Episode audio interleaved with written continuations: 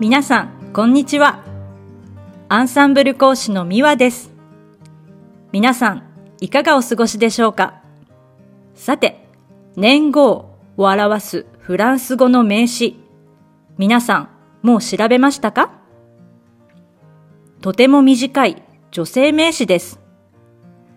このように発音します。えー、えー。まるでアルファベットの A のようですね。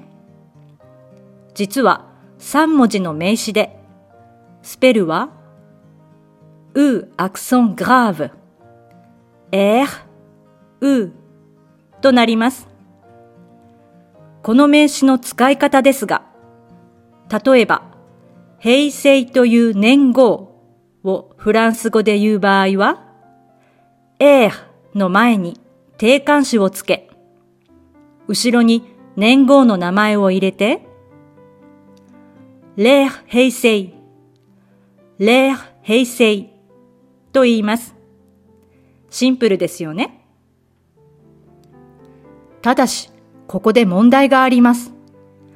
ローマ字で書かれた平成という言葉をフランス語読みすると大きく発音が変わってしまうのです。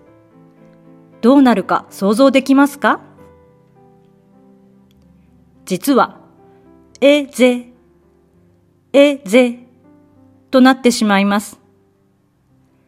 理由としては、フランス語のアッシュは発音されず、おまけに母音に挟まれた単独の S は Z の音に変わるという規則があるので、平成ではなく、えぜと発音されてしまうのです。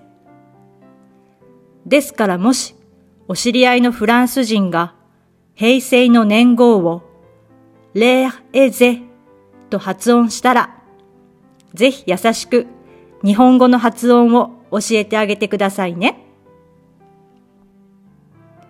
いかがでしたか？今回のように知っておくと役に立つフランス語の一言は、アンサンブルで配信しているメールマガジン、無料メールレッスンでたくさん紹介されています。ご興味がある方はぜひ、アンサンブル・アン・フランセのホームページから無料メールレッスンにご登録くださいね。それではまた。アビアントー